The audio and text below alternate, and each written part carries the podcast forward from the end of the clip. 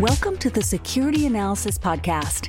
This podcast explores investment strategies, economics, personal finance, and stock analysis. It features real conversations and analysis to inform, educate, and entertain. Note that nothing in this podcast is investment advice and it is for entertainment and discussion purposes only. Do your own due diligence before making any investment. Now, on to the show.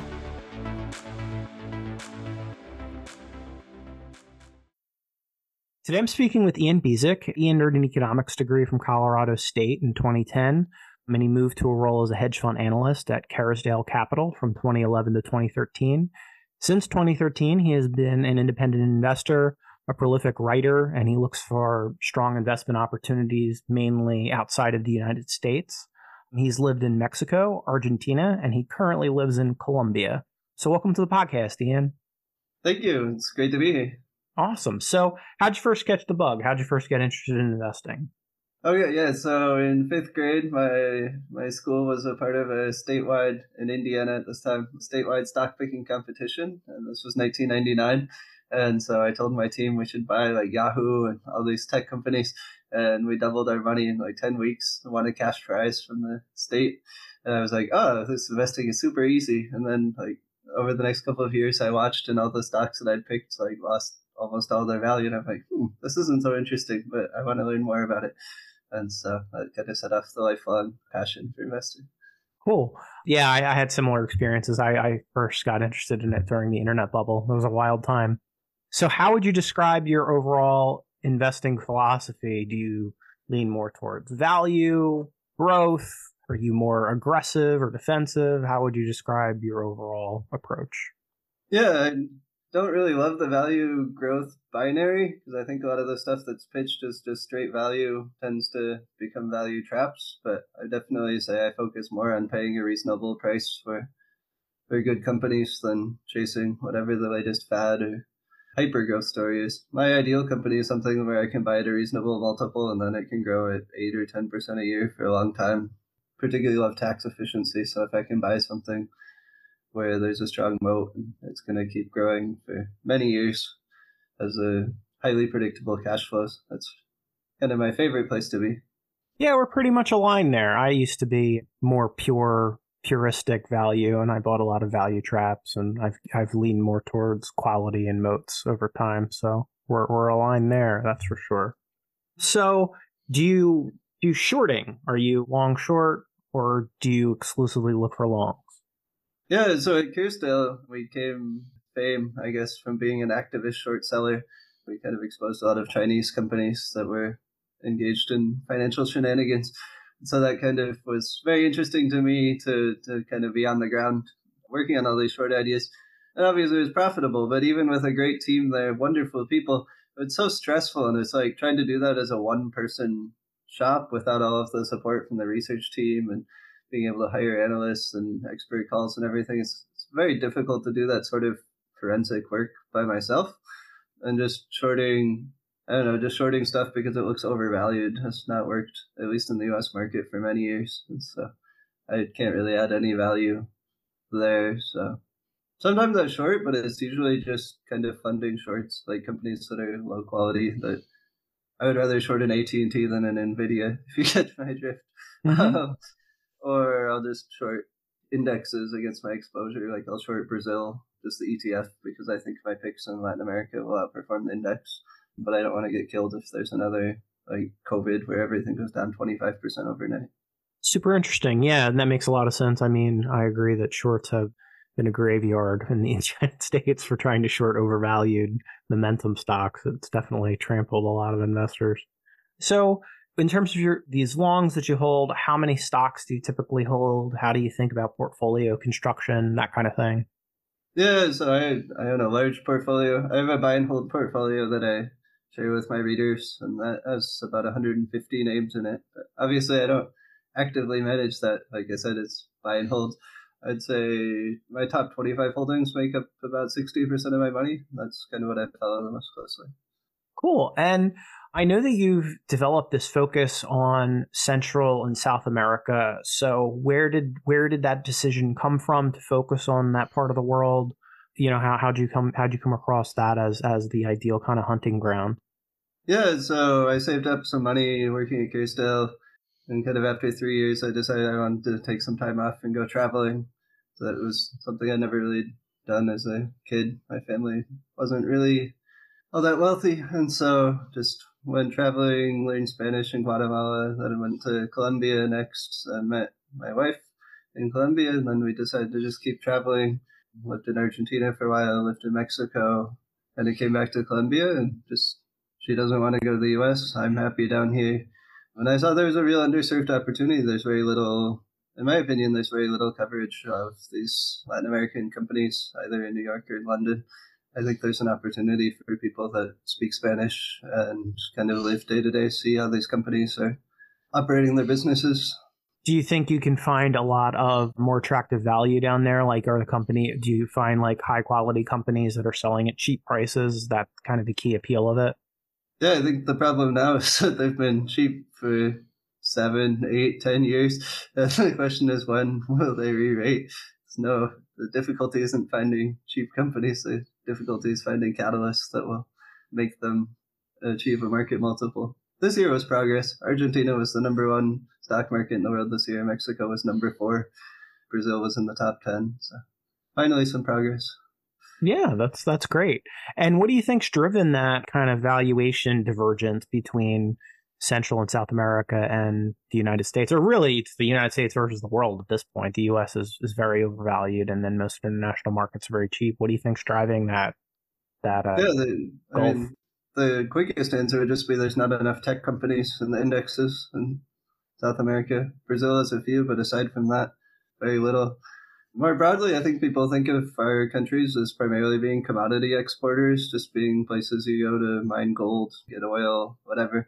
And obviously, those businesses get very low multiples in the US as well, with good reason. Cyclical, hard to forecast future cash flows, very tied to the global economy. So I think people write off our, our economies as just being kind of natural resource hubs. But they've really evolved. Mexico's now manufacturing is by far the biggest piece of their economic importance. Brazil is a diversified economy. Yeah, things things have really evolved, but I think people still have this like 1980s, 1990s conception of what the local countries do here. Yeah, I read some of the things that you wrote about Mexico, and I thought it was interesting. So, what I was reading from from what you were saying was that Mexico has a growing global middle class. It seems like the trade dynamics are shifting from China to Mexico. Do you think that those themes make Mexico one of the more attractive countries to invest in? Yeah, I'd say that's one of my top themes for throughout the 2020s is to be long Mexico because I think it continues to integrate into the U.S. economy. It's probably wealthier than people give it credit for. On a purchasing power parity adjusted basis, Mexico is the same per capita income as China. For no end to the Chinese consumer story. But where's the Mexican consumer story? They're right next door. Like 25, sorry, 20% of Mexicans speak English already. Like the NFL is growing tremendously in popularity. There's huge cultural ties already. And now with discount airlines, it's $100 to get from Mexico to Texas, so everyone can go visit their friends and family. Yeah, I think people are really sleeping on. What was it? Yeah, I think Latinos just overtook Caucasians for the top population group in Texas this year as well. There's real regional integration with Texas, which is arguably one of the biggest, most promising economic hubs in the U.S. Gotcha. Yeah, that's a super interesting theme. Now, looking at you know Central and South America as a whole, is Mexico the most attractive place, or do you think other countries are equally attractive or more attractive? I think that depends on what kind of what factor or theme is most interesting, or where capital is coming from. Mexico is by far the most tied to the U.S. because has the strong highway and rail integration to the U.S. So it's really kind of the best alternative. Like if you're thinking, where do I want to move my factory now that I don't want it in China? Mexico is miles ahead of uh, Brazil or Peru or whatever, just because of the logistics. If it's commodities that work, like if we're in a new era of inflation and persistently higher prices for stuff, then countries like Chile or Argentina would be better off since they're still large commodity exporters. Yeah, it really depends on what theme outperforms. I think from a governance, from an institution basis, Chile is the most reliable market. It often scores ahead of even the US in the Heritage Freedom Index, like in terms of how, how well your rights are protected as investors, how much how easy it is to form a business, tax rates, that sort of stuff. So Chile is a very good market. It's just kind of isolated from the world. And so they've been trying to play their cards with green energy, with lithium, with copper, but that kind of fizzled out this year. So I'll be curious to see what their next act is. I like Chile from an institutional basis. Gotcha. Yeah, I've noticed that Heritage Foundation Index for Economic Freedom. I, th- I think it's pretty useful when you're looking at international comparing different countries and you know they're, they're, whether it's an attractive place to invest. I, I agree with you there. I think that's a that's a good metric to look at. So, what are some of the major kind of secular themes that you're thinking about? So, it seems like a big one that you've talked about is the growing global middle class. Do do I have that right? Are there other themes that you're uh, tapping into? Yeah, I think that's a key one. Just when you look at the demographics of developed markets, I don't know where we get growth over the next 20 years. Like Japan's already in population decline. Europe is in population decline, excluding some migrants who don't have much disposable income. The US is primarily relying on Latino immigrants to keep its population growing. So, like, if you're a, just a consumer staple or consumer discretionary company or whatever, I think you have to go to emerging markets. And if what's left and I think people are tapped out. I just don't. How much more money can sp- people spend? From my perspective, it looks like 2021 was kind of the peak of, how much like credit and stimulus-driven spending we could reasonably hope to pull off anytime soon. So yeah, I think I think emerging markets are are a huge growth opportunity middle class. Yeah, and I think another theme I like is kind of deglobalization, or at least kind of localizing of supply chains. I think we kind of hit peak peak globalization maybe in 2019. I think people are going to be much more skeptical of putting supply chains that rely on India and China and far flung countries if you're a end supplier in North America. Not only the pandemic, obviously the pandemic and worries around China, but now you look at like the the unease in the Middle East where you have shipping lanes getting blocked. Like the US seems to be retreating from the world's policeman role to some degree. And so I think if you're a multinational company and your headquarters is in Chicago, you would much rather have your factories be in Mexico rather than in Vietnam with the geopolitical situation being so unsettled. So it sounds like you agree with that Peter Zeihan thesis that, you know, that the US is going to retreat from the world, that we're going to deglobalize, that we're going to move factories away from China and India, that our role kind of supporting the uh, world's oceans is going to start to disappear and you'll see more piracy and things like that. Do, do I have that right? Yeah, I certainly found this book interesting. Whether that will happen or not, I mean, depends a lot on elections. The U.S. can change policy direction so greatly every four years, so it's hard to hard to make any long term forecasts. That said, I don't think people were factoring in deglobalization really as a risk at all until the pandemic. I think it's something that now executives are having to think about. And I think we'll continue seeing changes in capital allocation kind of over the next five years as companies start to prioritize other things rather than just cheapest labor. Yeah, I think in the US you started to have a political move away from it like 10 years ago. Like, I think right wingers used to be very focused on like really kind of being the world's policeman and that kind of thing and being very engaged. They've completely shifted on that. I think the left has been pretty anti globalization, anti trade for like 20 years now. So, and now that you have the real world incentive where it's like, this may not make sense anymore, I kind of, I, I agree with it. I think that's probably the direction we're headed in currently. Yeah, so, I think just as investors, we have to think about kind of what would hurt our portfolio the most. I think the world is not really positioned for deglobalization. And like in the case of Mexico, in 2021, the stocks were 60% off their all time highs in dollar terms, even after you had China with the problems it was having. And now, like, Mexico's doubled off the lows, but it's still down in dollar terms from 2013. And you look, they've already overtaken China as the top trade partner of the U.S. You have, like, the northern part of Mexico picking up 150,000 immigrants from other parts of Mexico and Central America every year you have these huge factories going in every week. It's a new billion dollar, two billion dollar plant getting announced, and the stocks are still below 2013 peak. It's like this. This is a thesis that, if it plays out, is going to really screw up people's portfolios, and you can get like the insurance for it at a very reasonable price. Gotcha. And with that thesis, you seem very bearish on China. So is that a theme that you act on at all, or is it simply you avoid China and don't go along it? Yeah, I'd it's more I avoid it due to the political intricacies there. I'd be very scared to be short China at these prices because it's already down so dramatically. You look at a company like JD, that if you trust their numbers, is at nine times forward earnings and growing earnings at 15% a year. So if anything good happens in China, you would get run over if you're trying to short that. It's a, tempting to go along a little bit, even though I hate the political system. I don't know. It's outside. I, I don't speak Chinese. I've never traveled there. I feel more comfortable in my home terrain. Gotcha. Okay. Now I know that you manage. You've talked about it, where you manage a aggressive money portfolio and a defensive portfolio. So, do you want to talk a little bit about the differences between those two? Yeah, I'd say the defensive one is kind of what we are talking about in terms of just these high moat businesses that I think have long term, that are very hard to disrupt long term. Kind of the slower compounders where I'm just going to make 8 to 10% earnings growth. And if I buy at a reasonable price, maybe a little bit of multiple expansion.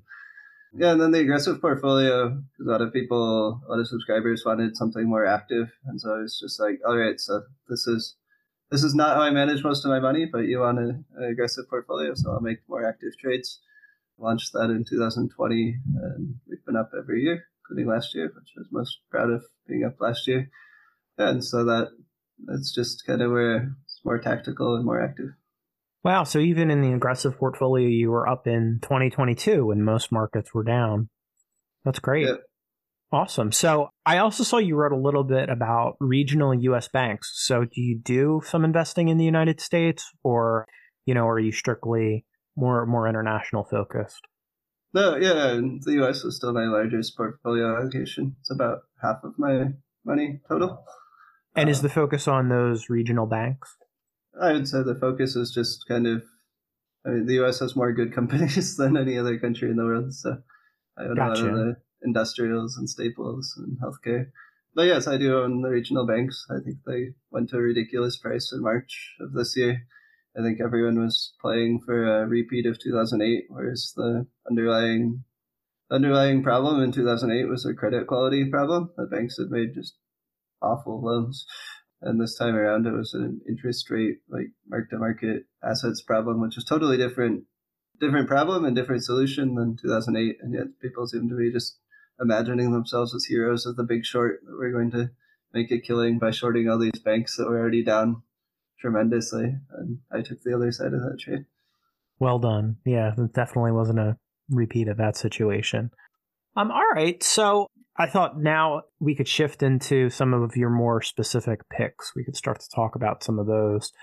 So you've talked, you've written a little bit about like kind of moaty blue chips in the United States. So and like big companies internationally. So one of them I thought was kind of interesting was Nestle. So you talked about a lot of the great brands that they have. What what do you think is the investment case for Nestle?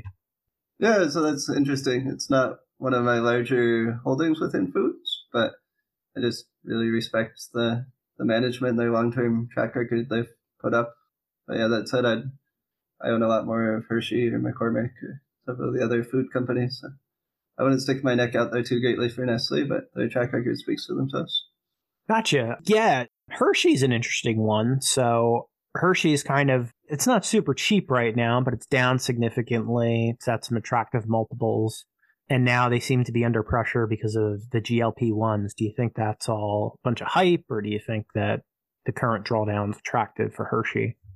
Yeah, so I got my position in 2017, 2018, kind of when they'd been stagnant for a few years. That's generally how I like to play these staples companies, where you have like a three to five year period where profits are kind of flat, the stock price hasn't gone anywhere, people are calling for management to get changed.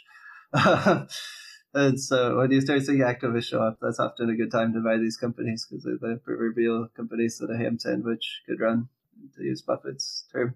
So yeah, I've owned Hershey for a while. I was very surprised and impressed how well they did during the pandemic. I think they had more pricing power than people expected, and they're able to manage their supply chains better than a lot of other people. Ironically, probably some of that was due to having most of their manufacturing in Mexico. I've talked to Hershey Mexico people, and and they were able to run a very tight ship at a time when a lot of other American companies were running out of packaging material, couldn't get shipping shipping spaces from Asia, and having that supply chain 200 miles from Texas worked out very well for them. Slightly off track though. Yeah. So what do I think about the business now? Yeah, I think it got overvalued kind of 18 months ago. People are just kind of extrapolating not only the profit growth, but the profit margin growth. But as we've seen this year, retailers push back, consumers push back. You can't raise prices forever. Yeah, so I think the market's kind of sobered up a little bit on Hershey. Valuation's reasonable, sub 20 times earnings. Chocolate's still a oligopoly market globally. They've done better than I expected with the snack foods as well. Like historically, Hershey's been very bad at acquisitions and has not added value through their M and A, but they've they've stepped it up over the past few years. So perhaps perhaps management has learned from past mistakes, in which case you you meld that, that global chocolate monopoly with improved capital allocation, and things get very interesting. Cool. And do you worry at all the, about the GLP ones, like in influencing the business, or do you think that's just kind of an outlandish thing that investors are worried about? Yeah, I, th- I think it could hurt volumes mid to high single digits in the U.S. I don't think it takes much away from global markets. I think that's what a lot of American investors miss. They just view these companies as American companies, whereas in reality, most, at least half, and in quite a few cases, the majority of their sales are ex-US. Yeah, and like GLP use in, in emerging markets is minimal. Yeah, so I think I think GLP ones are here to stay. They seem to be quite effective, and they do alter people's consumption habits. That's I'm, I'm quite convinced that the data behind them is pretty good, and they're something that's here to stay. But I don't think I don't think you change human nature with a drug. We've had drugs for lots of other stuff like nicotine cessation or ma- making people not want to drink alcohol, and yet those industries have done all right. Okay, and another kind of moaty large cap you've talked about was Estee Lauder. So they're in a bit of a drawdown right now. What's your take on that company? bit of a drawdown, like. Understatement, yeah. what do you think about what do you think about the prospects for, for them? Yeah, so I think that one's been kind of a perfect storm in terms of their large exposure to the Chinese market, which it seems like the Chinese consumer is really struggling lately. And then travel retail, which had kind of a like a lot of cosmetics products are sold at airports. People buy gifts for people as they're going somewhere else. And that kind of rebounded in 2022, but it's rolled back over this year. You see that with like the alcohol companies. Quite a few other places that rely on airport retail have really taken it on the chin this year. But yeah, I think long term, obviously, cosmetic demand grows, influencer culture, social media. seems like spending there only goes up long term. It's a very small markets like L'Oreal and Shiseido and not much else uh, at a global scale. And so I, assume over time all those companies will grow and continue to trade market share around with each other. And I think you own much bigger business 10 or 20 years out in the future than today. But you look at earnings, so like prior to pandemic, it was like three, 350, four, five. Then during the pandemic, it was like 11, and now it's two. And so people are looking at the very low number now, just as they looked at the very high number and bid way too much for the stock 18 months ago. Now they're looking at the very low number and saying this is a busted business, management all needs to be fired and all. But hey, I mean, we've just had the biggest shock to the global economy in ages. I'd say let things settle down for a year or two. I think you'll see the business is more resilient than people are giving it credit for. Yeah, well, that's a constant in investing. People just extrapolate whatever happened last week and assume it'll go on forever. it's always a good opportunity for longer term investors. So, kind of in that same vein, you heard about Diageo. I just bought it. I think it's a good company. Yeah, it's how, you join the family. yeah, I'm uh, I'm in now. So, why do you think it's a, a solid investment from here? I mean, you've got brands going back to the 1700s in the case of Guinness beer people's alcohol consumption is exceptionally sticky. It takes apparently trying to set your brand on fire, like Bud Light did this year, to try to change any consumer behavior at all. Brands like Johnnie Walker will still be consumed by our grandchildren, generations to come. I essentially view Diageo and Brown Forman, which I also own a lot of, which is Jack Daniels. I view those as just like infinite duration bonds on human alcohol consumption and partying and having fun. I don't think anything changes that. And I think if you buy at a reasonable entry multiple, like with Diageo at 17 times earnings, that's a starting 6% earnings yield. So you're getting essentially a 6% perpetuity bond where I figure they grow earnings 7% a year long term. And I've locked in a double digit total annualized return for decades in a tax efficient manner. Yeah, and so it's not the most exciting position. It's never going to be the stock that's up the most in my portfolio any given year, but I can feel comfortable slugging a lot of money in a stock like that. So there's no wipeout risk, and at worst, it underperforms for a few years. But I don't mind if a stock goes sideways for five years before it goes up. That's much different than losing half my money or permanent capital impairment. Yeah, I totally agree with all that. I think it's they own a lot of very iconic brands that are going to last a long time. And I think if you're willing to look out for the long haul, it's the kind of thing that you can own and just buy and hold and put away in a coffee can, and it's probably going to work out fine over the long run. Yep. Another company I thought was interesting was you wrote a little bit about Verizon. So um, you wrote that they're at kind of a good stage in their capital cycle. There's an attractive dividend yield earnings seem to be improving. So what's the uh, what's the case for Verizon? Yeah, I think I think you summarized it well. Just that they've been spending massive amounts on 5G for the past three years, and they're finally through the worst of that. So this year you get much lower capital spending. I believe 10 billion lower sequentially this year versus last year. I think everyone in the industry has seen that they've competed fairly heavily, and we'll see more pricing discipline always fingers crossed could be around there. Yeah, so 5G investments start to pay off. Data keeps growing. It's one of those things that's going to keep growing long term. I think the price is so bombed out here. But seven, it's trading between seven and eight times earnings. But just flat earnings, you do very well. Starting double digit earnings yield. So I think it's priced for a terminal decline at this price, which I don't I don't see why this is a terminal decline business maybe you could argue that between the capital spending and higher interest rates with their debt load that they're in big trouble. But now that interest rates appear to be heading back down, that that should free up the balance sheet. So yeah, uh, that would be one of the one of the fairly rare things that I own where it's deep value and there's not really a growth story at all. It's just the price is so low that I don't see how you lose much money from here.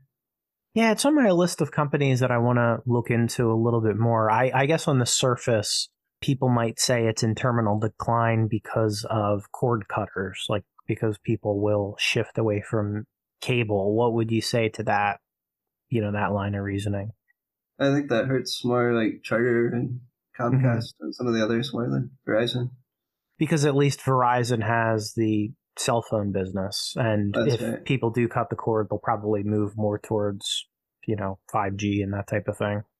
Yeah. I would just say more broadly, I've almost no media allocation. Like I don't own Disney, I don't own Comcast, I, I don't own like any of the streamers. I view that as just a capital destructive industry, and so I like just owning Verizon. So I own at least one thing that's tangentially involved there. But, but yeah, I'm still underweight that sector overall, and so yeah, I, sure. I would just offer that as context for like Verizon being the only stock I own there, rather than being part of a broader sector. But yeah, I agree with you. Streaming sounds like it is just a terrible business. It seems like even like the leader, the people who are succeeding at it at Netflix, it's still not a great business.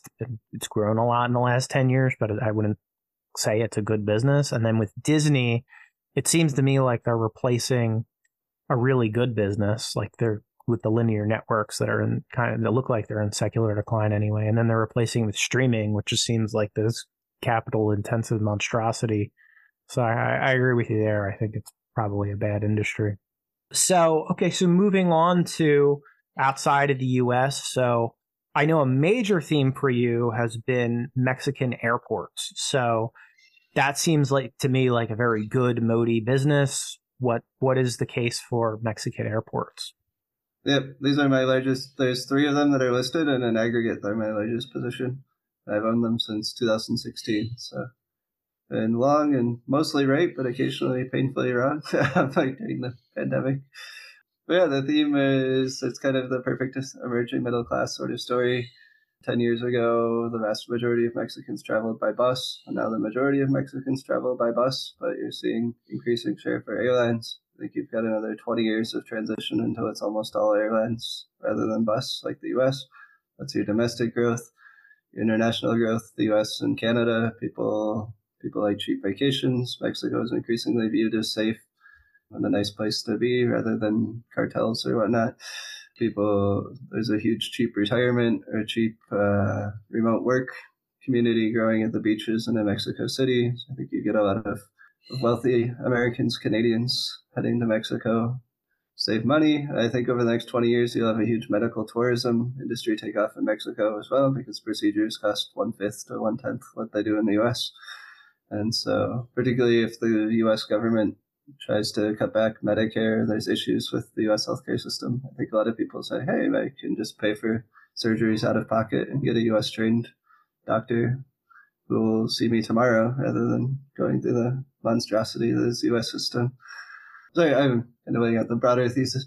Yeah, what's interesting about the airports, particularly, you've got 50 year contracts, so you get to capitalize all the money you put into the airports for growth over a decades long span. Contracts give you guaranteed returns, including inflation bumps, and so you've had st- you've had steady 70% EBITDA margins since the companies went public in the 1990s. Sorry, they were formed in the 1990s. They went public in 2004. But anyway, yeah. So you've just had steady businesses with huge growth in general, four to five times growth for these airports since they were privatized. Depends on the property, of course, but general. And then your EBITDA actually goes faster than that because you get to monetize through hotels, car rentals, concessions, advertising, whatnot. The non non aeronautical revenues, so like everything I just mentioned, has grown more than twice as quickly as aviation revenues. And so you've got the guaranteed revenue stream on the on the aviation revenues, which itself grows double digits, and then the non aeronautical grows even faster. So yeah, I think you've got tremendous growth machines that are usually selling at reasonable entry points. Call it 10 to 12 times EBITDA. Historically, on average, call it 16 to 18 times earnings for mid to high teens growth. Yeah, this year they were hit with the government said that it wanted to renegotiate the contracts, and so the stocks went down 40% today, which is uh, obviously unpleasant. But it turns out the government didn't have the authority to really do much, and so you had the president like the Mexican president who's kind of Trumpy and the way he tweets, he was out saying that it was time to make the airline industry more more affordable for consumers and whatnot. But then it actually went to the negotiators and regulators, and they negotiated a one percent reduction in concessions. Uh, that was the grand uh, bargain they made. As it turns out, the Mexican government had given them aid during the pandemic in return for the airports being closed and our EBITDA margins had actually gone up from the usual 70% to 77%. Now it looks like we'll go back to the old 70%, which as a long term investor, like, who cares? Obviously, it caused a lot of market indigestion this year. But that was a buying opportunity for people that are paying attention because you had these great businesses that temporarily went down to seven times EBITDA uh, due to some scary headlines. Wow. Yeah, that sounds like it's a good opportunity. And what kind of dividend yields do they pay out? Like, uh, don't some of them have a situation where they pay out all the free cash flow in dividends? And what are the current yields like? That's correct. Uh, two of the three pay 100% of free cash flow as dividends. And then the other one retains some cash flow because it buys more airports, whereas the other two have largely just gone and given back all the cash. I talked to the CFO of Pacifico uh, Airports, one of the airport groups and I asked him kind of the interviews in Spanish. I asked him what message he would have for American listeners. And he said, My message is that I want to pay the largest dividend on the Mexican stock exchange and grow that dividend as quickly as possible. Pretty good in a market like Mexico, where you've got these family run companies that are kind of looking out for the family's interests rather than outside shareholders. It's so refreshing to see a, a manager who says, My goal is just to increase our cash flow so that I can pay you guys more dividends. That's awesome. Very interesting to see that sort of thing in an emerging market. So you've got good growth, decent valuations, they're paying out massive dividends, you have secular growth prospects, and you have a moat that's basically supported by the government. Is that all? Is that all right? yep. That's incredible. Okay, yeah, I, I, definitely need to do some more work on on Mexican airports. It sounds like a like a great place to invest. And also, you touched on something I never even thought of, which was the whole medical tourism thing that definitely sounds like it's probably going to catch on because I agree with you. The American healthcare system is, is a bit of a mess. Another understatement. cool. So also a company I thought you wrote that was that was pretty interesting was in Mexico was Coca-Cola FEMSA, the Mexican soda bottler. So do you want to talk a little bit about that company? Sure, yeah. So as the name would suggest, it's the leading, not only, there are several, but it's the leading Coca-Cola bottler for Mexico.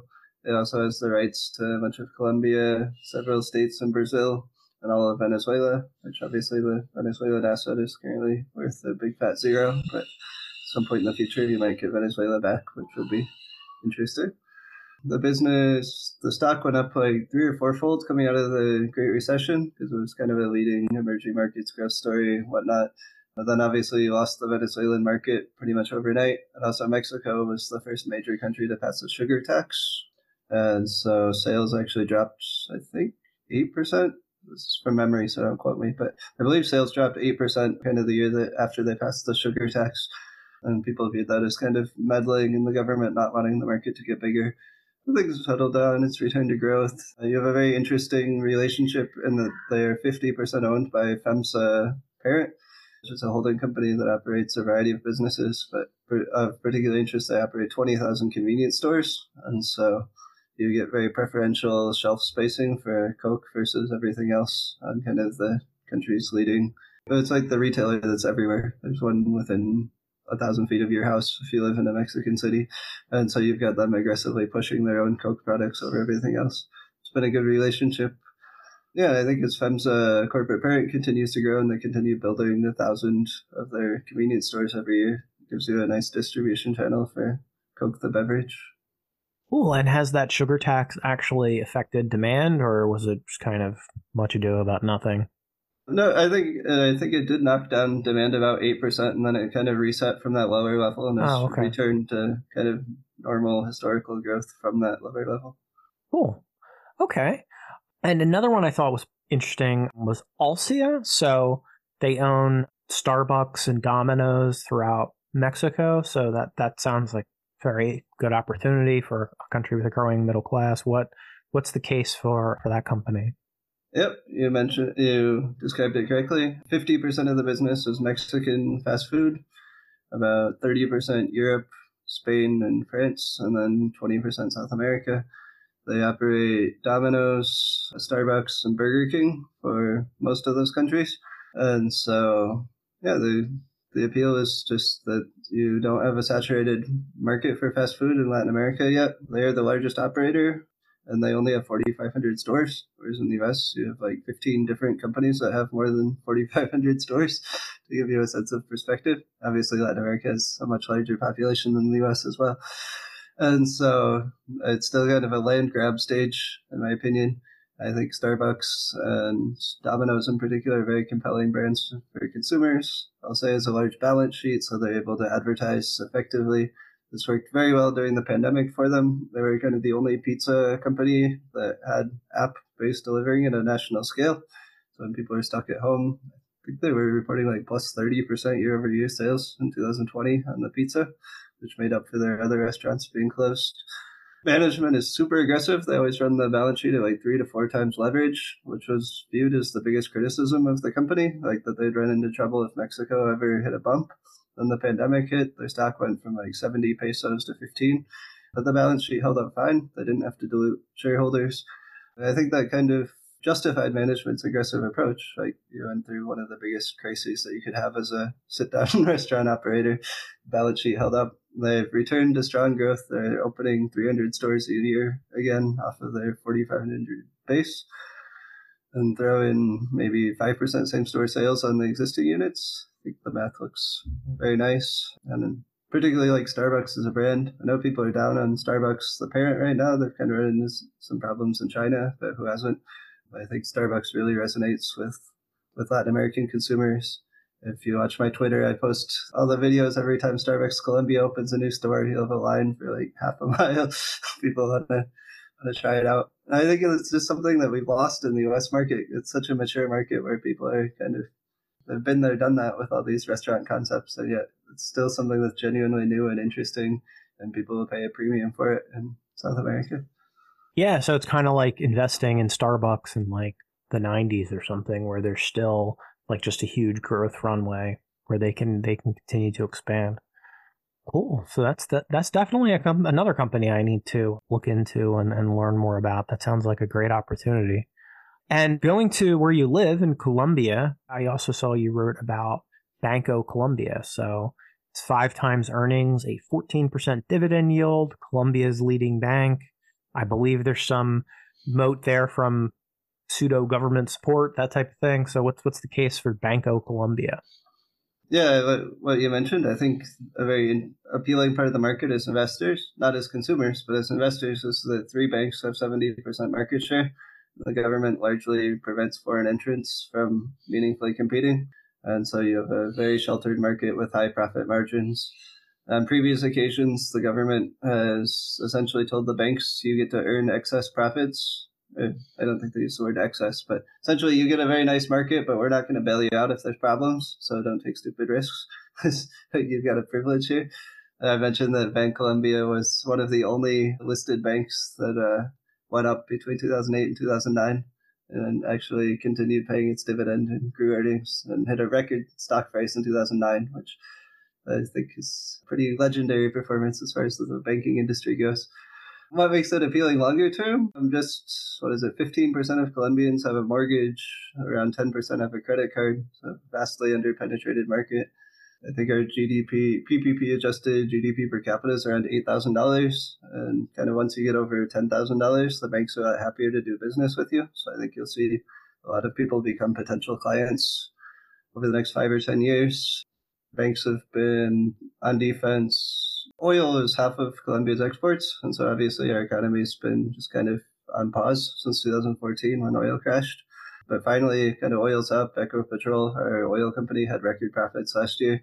So people are finally putting capital to work again, making new businesses. I think you'll finally see loan growth after years of these guys playing defense. They can go on offense again.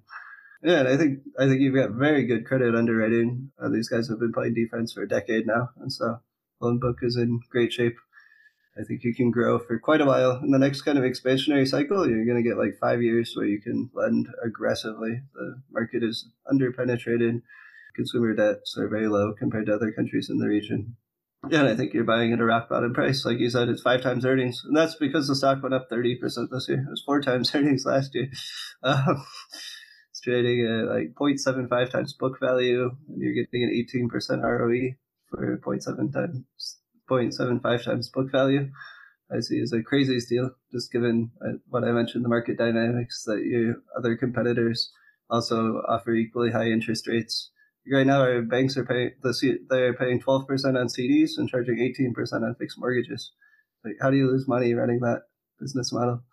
Hmm, wow. So, and you mentioned they don't take a lot of risk. So, one of the reasons I kind of am leery about American banks is that they seem to I don't know. They they seem to have risks always lurking in the background, like some rogue trader, some weird prop trading thing. They're doing some goofy stuff with derivatives. like like there's it's always like I don't really believe what I'm reading. So this this isn't like that. They're just doing traditional taking in deposits, lending it out, that type of thing.